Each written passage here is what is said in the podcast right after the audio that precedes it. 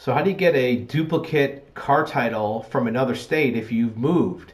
Well, it's real simple. If the car is in your name and you just lost your title, but you've since moved, simply mail a duplicate title request form back to the prior state where the car was last titled. You probably have to get it notarized if you're not going to go in person.